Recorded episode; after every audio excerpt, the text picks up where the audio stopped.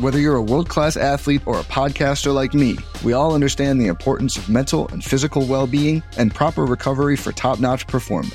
That's why I'm excited that Unifyd Healing is sponsoring this podcast. Unifyd Healing is a new and super innovative global network of wellness centers powered by Energy Enhancement System, or EE System. If you haven't heard of the EE System, you'll want to listen up. This technology promotes wellness, deep relaxation, purification, and rejuvenation. At hundreds of locations across the globe, access to a center is easy and affordable. Interested in experiencing the EE system technology for yourself? Go to unifydhealing.com slash bluewire to learn more and find a center near you. That's U-N-I-F-Y-D healing.com slash bluewire. No material or testimonials on the Unifyd Healing website are intended to be viewed as medical advice or a substitute for professional medical advice, diagnosis, or treatment. Always seek the advice of your physician or other qualified healthcare provider with any questions you may have regarding a medical condition or treatment and before undertaking a new healthcare regimen, including EE system. The Action Network Podcast. If you are even remotely a savage, you'll run these people over in a second.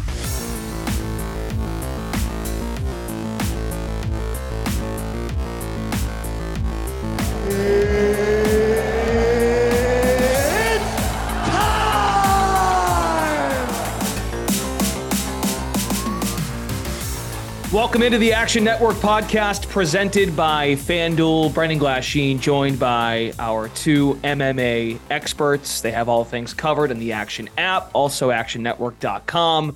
Sean Zerillo and Billy Ward. In this episode, we're breaking down UFC Vegas, Yan versus Davish Vili this weekend from the theater at Virgin Hotels in Vegas, looking at our favorite underdogs, props, and more.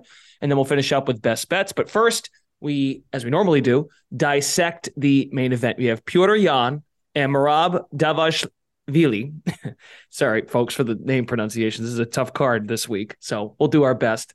Uh, as we break this one down, I'm really curious as to how you guys go about it. Because if you if you're a new a new listener, when you we talk UFC, we're not just coming on here laying juice on money lines or taking the dog.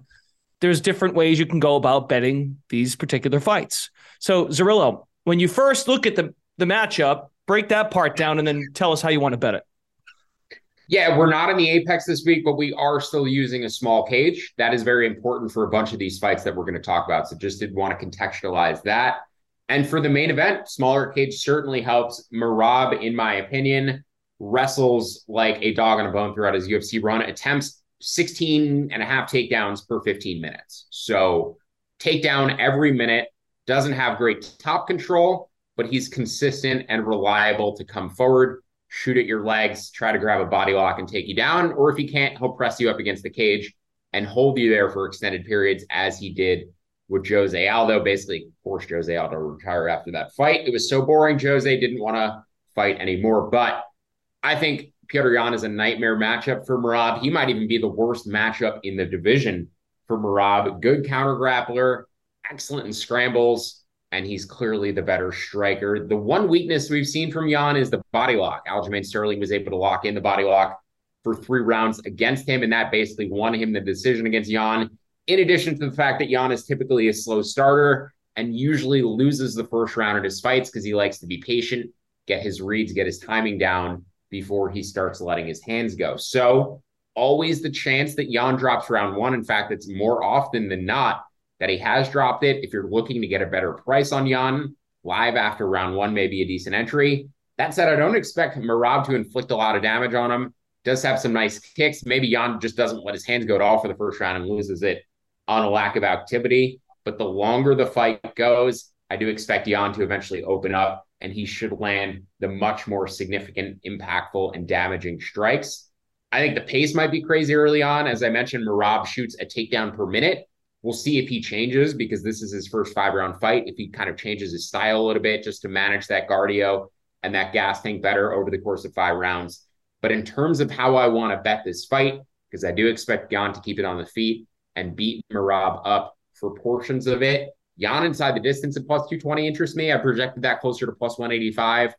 Merab is just super durable and he has phenomenal cardio. So I don't ex- necessarily expect him to fall apart down the stretch. He might slow down, but I don't think he'll fall off a cliff completely. And it also takes a lot to put him away. And it's not like Yan is necessarily a one big hitter quitter. He's more of an attritional finisher.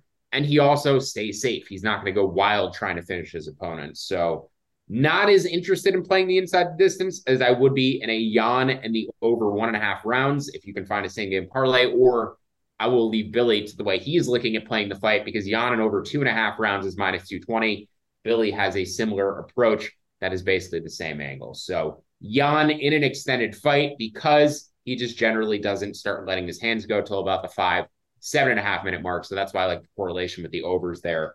But I think he has a chance to finish this fight in the later rounds as well as Merab is tiring. All right, Billy, what do you got? This bantamweight showdown.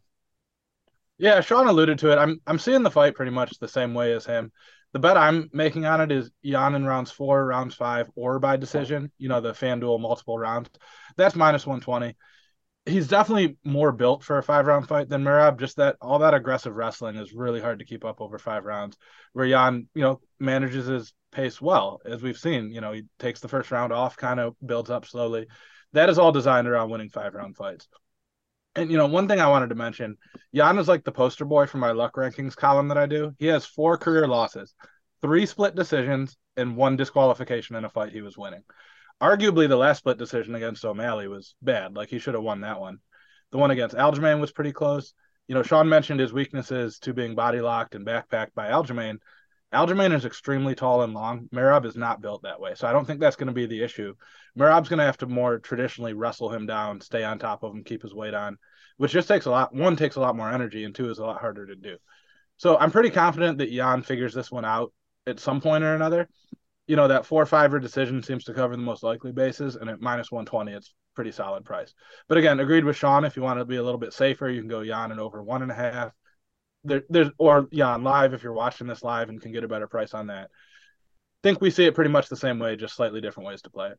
Yeah, and I, am so glad you brought up the points. One about the luck rankings because I, when I was thinking about this fight, I was like, I guarantee that Yan is written about at the top of Billy's luck rankings this week because of the last two splits directly, but also with the wrestling, the body lock. That is not a technique Merab employs. As you mentioned, his limbs are much shorter.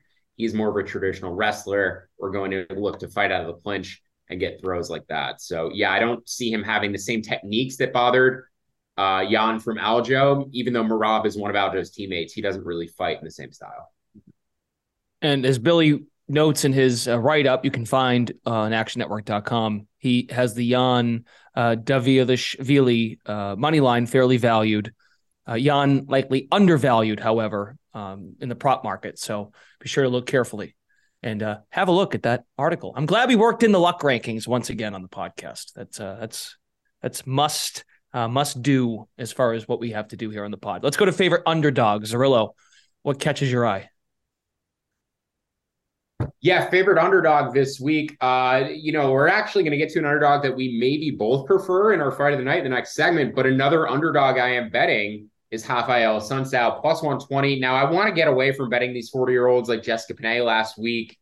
Just the, the drop off, the likelihood that there's a significant athletic decline once you hit that age is much more apparent. But in this fight, he's facing Dwight or David Grant, who's 37 years old and is also coming in on short notice and doesn't have great cardio. So I actually think Assunção would have the cardio advantage if both were on a full camp.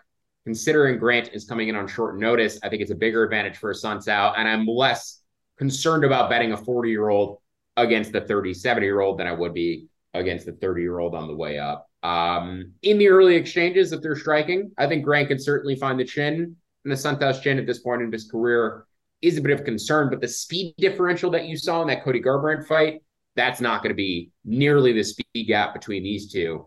Garbrandt was able to put him away just because Assunção couldn't even see the hands that were coming at him from a guy that quick. But Grant, Assunção, the speed should be much closer here, and all of the grappling upside is in the Assunção corner. Grant actually hasn't faced that many grapplers on his UFC run. I think Assunção is going to be able to take him down and potentially submit him. He hasn't submitted somebody in a long time, but his submission odds are interesting. I think he either gets the submission or secures enough top time to win a decision. So Assunção, in my mind, think you could make him an arguable slight favorite here. The only real concern is the age, but his opponent has that as well. Billy, what do you got? Underdog. Yeah, this is a tremendous card for underdogs, honestly. It was hard to narrow this one down. I'm going with Tony Gravely, which actually works nicely off of Sean's pick. Tony Gravely is fighting Victor Henry, who just lost a unanimous decision to Raphael Assunção. Gravely is a similar fighter, but he's 31, far better athlete, very, very good aggressive wrestler. And Victor Henry, he can grapple, but he's not a wrestler. He's happy to accept bottom position while he's looking for triangle submission, stuff like that. I just don't think that's a good way to fight these days because you're losing minutes all along. If you don't catch the submission, then you've pretty much guaranteed a loss to the fight. And I was impressed by Gravely in some of his recent fights. He, he actually defended a guillotine, which everyone who's listened to this podcast for a long time knows is my pet peeve because it's really not that hard, but guys get caught in it. You know, defended guillotines really well, stayed out of trouble, maintained top control. I have a little bit of concerns with Gravely's cardio if he's not able to get the takedowns. But if he gets the takedown and he's lying on top of you, that doesn't use a ton of energy. Victor Henry's going to let him lie there and you know win minutes, win rounds, which I think is going to be enough to allow Gravely to manage his gas a little bit better. But you know, as Sean was pointing out, Victor Henry just lost to 40 year old Raphael Assunção. Now he's fighting a 31 year old up and comer, much more athletic, solid striking, good wrestling. I would make Gravely a slight favorite, and you can get him at plus 124. And real quick, not going to do a full explanation on this. Tyson Nam plus 170, love him this week. Ariane Lipski at plus 300. Those are just a couple of the other underdogs I'm looking at. I just want to comment on the the Henry Gravely fight because Gravely also a fast starter. Billy said he likes him as a pre-fight favorite. I think Gravely is very, very, very likely to win that first round, especially with the wrestling. So if you like Henry, definitely wait live after round one. But from a pre-fight perspective, I think Gravely wins that first round at a high clip, banks around, he only needs to win one of the second two.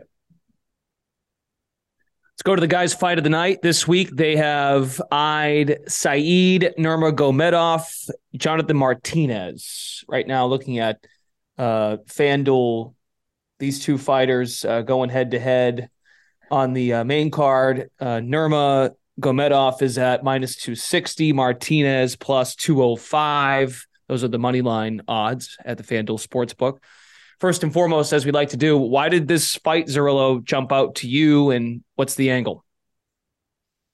Yeah, I think the betting public um, really dislikes Saeed Nurmagomedov. They they see him sort of as a guy who keeps overachieving relative to how he looks in the rest of his fights. He's getting finishes, but he isn't necessarily dominating on minutes. He keeps getting lined as a substantial favorite, but he's not necessarily covering his price and how the fights are playing out. He's extremely technical. He doesn't throw a lot of volume.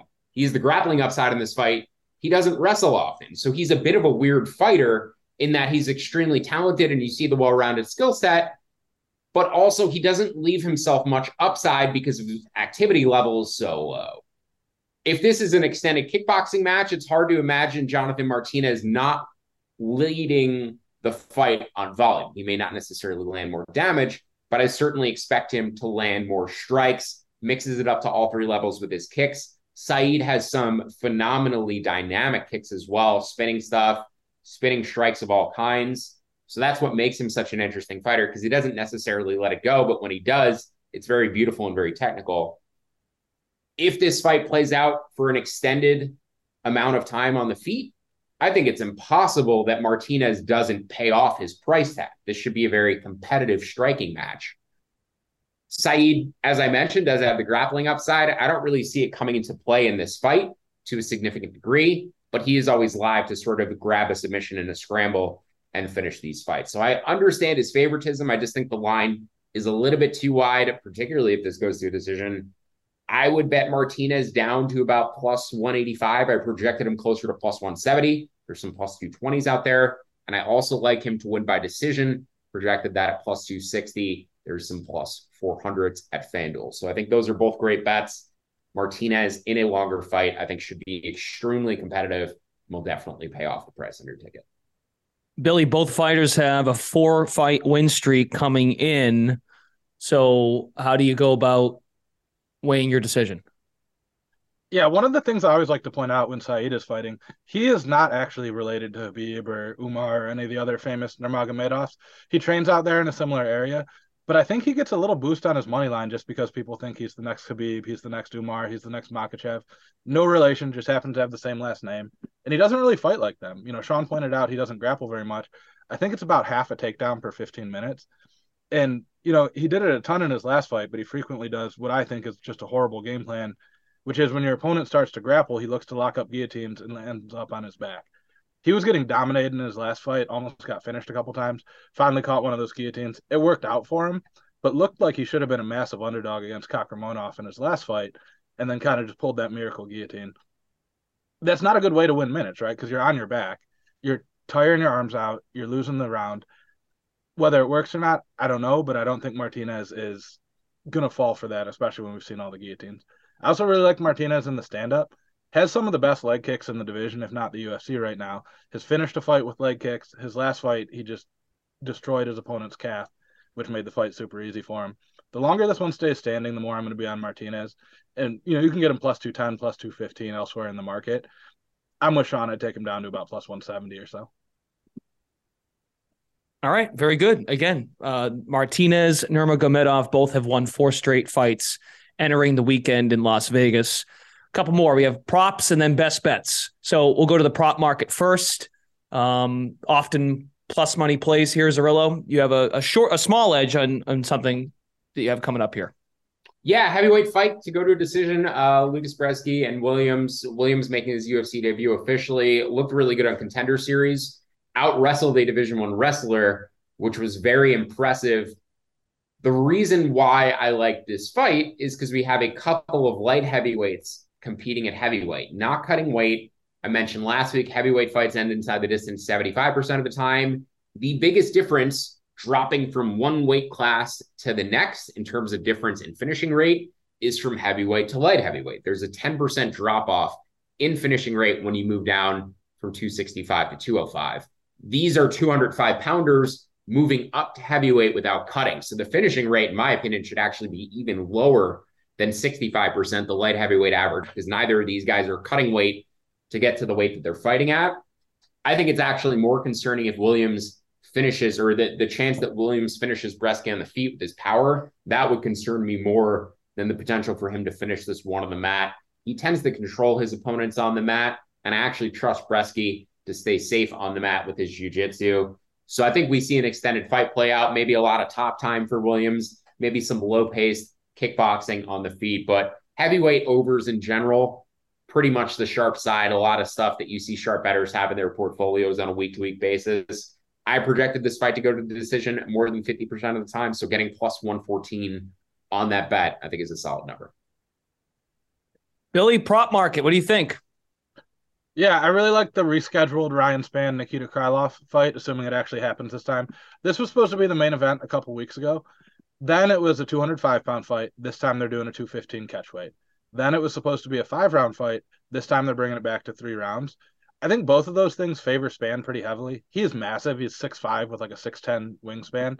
Just massive for the division. So giving him extra 10 pounds should give him a little bit of extra juice. And, you know, he's a guy who fights very aggressively. Not having to worry about saving two extra rounds of cardio, I think is a huge edge in his direction. So I'm looking at him to win in either of the first two rounds at plus 250 on FanDuel. He has seven UFC wins, six of them he's stopped in the first two rounds this is another. I'm not very confident he's going to win, but if he wins, it's going to be early. Not a great cardio guy, very risky fighter. You know, he's either going to win or lose fairly quickly. He's going to make that happen. But plus 250 is a really good odds when you compare it to his money line of plus 140, plus 150 range. I just want to comment because we talked about this fight two weeks ago as our main event. I was on Krylov at the time in a five round fight. I do not like him here in a three round fight. It just sort of lowers his ceiling because if that fight had extended to the fourth or fifth round, or gone to a decision, he was so likely to win. The three round fight doesn't have that upside. In addition to the fact, as Billy said, the catch weight and also the fact that Krylov pulled out of that last fight because he was sick. So who knows how he's in in the gym, how he was feeling in between the two fights. It sounded like it was a stomach illness, but all the same, that's three red flags on his side relative to the previous booking. It's a pass for me now. Finally, best bets for UFC Vegas again taking place at the theater at the from the theater at the Virgin Hotels. Um, Zerillo, you can go first. Your best bet. As Billy told us earlier, it is Pleasure Man Fight Week. Anton Turkalj, I like him on the money line at minus 110. He was dog money earlier in the week. The line is sort of creeped towards his side as the week has gone along. Looking at some sharper books, he's gotten up to minus 120 and his opponent is sitting at even money. So I think the sharp money has certainly poured in on Turkalj, lost his UFC debut at a catchweight to Jailton Almeida, a potential two division future champion at light heavyweight and heavyweight. Elite grappler, never was going to look good in that matchup. He's going to take on a contender series alum here who has a 100% finish rate, but against low level competition. This is a striker versus grappler matchup. Petrino the striker, Turkalj the grappler. I expect Petrino to be dangerous in round one, but after that, he should start to fade because he's not used to getting extended. So, Turkalj pre-fight minus 110, live after round one, especially if he gets clipped, but looks okay after the round. Would look to bet him at a better price than minus 110. And then last, I like that money line up to minus 125. And then lastly, his submission or decision prop at plus 180. Given the grappling upside, I think he either gets a submission or top times uh, his opponent for an easy 15 minute decision. So give me the pleasure man minus 125 or better. And Billy, take us home. Just to add on to Sean real quick, um, anyone listen to this, go to the Tapology page for Turkalj. It is by far the best combination of nickname and profile picture I've ever seen on Tapology. So just throwing that out there. Um, I'm looking at Sedriques Dumas. He was minus 140, minus 150 range earlier in the week. Loved the money line of that price. Ton of money coming in on him. He's all the way down to minus 250 in some spots. More commonly, minus 210, minus 215 that's a lot to pay on a UFC debut. But he's finished six of his seven wins, massive middleweight. He's fighting Josh Fremd, who's kind of just a guy. You know, he's 0 2 in the UFC, not a, nothing exceptional, not really horrible at anything, no real strong skills. So his inside the distance line though on Dumas is still minus 125. I think that's a massive value relative to his money line, just because we've never really seen him contender series or otherwise fight long into a fight. You know, he comes out there, he gets guys out of there, huge power, some good submissions as well. And there's a lot of question marks about how we would do down the stretch. So those lines should be a lot closer than they are to each other right now. If you were betting this earlier in the week, I'd say just take the money line. But right now, minus 125 inside the distance is not bad at all. So it's, it's half of his money line price? I'm using the best line on the inside the distance compared to the worst line on mm. his money line. It's so not, yeah, it's still implying that he only wins inside the distance like 60% of the time. Right if he wins, that should probably be closer to about 70, 75%. So yeah, that, that seems short to me as well. Yeah, Dumas at minus 215 right now at FanDuel. Cut it in half. All right, gents, that'll do it. Thanks to Billy Ward, Sean Zerillo. You can find both of them in the Action Network app individually. They will have plays, the plays from this podcast, anything else that they might add. Keep an eye out in the Action Network app. Free to download, award winning app. Highly encourage you to check it out. That'll do it for the UFC Vegas betting preview on the Action Network podcast presented by FanDuel. You can find more from these guys, as I said. Also, uh, one more plug for Billy. Check out the luck rankings uh, write up for UFC Vegas. Great stuff. Overvalued fighters to avoid, undervalued fighters that you want to bet now. Uh, good stuff from Billy. Best of luck with your picks this weekend, everybody. We'll see you next time on the Action Network podcast.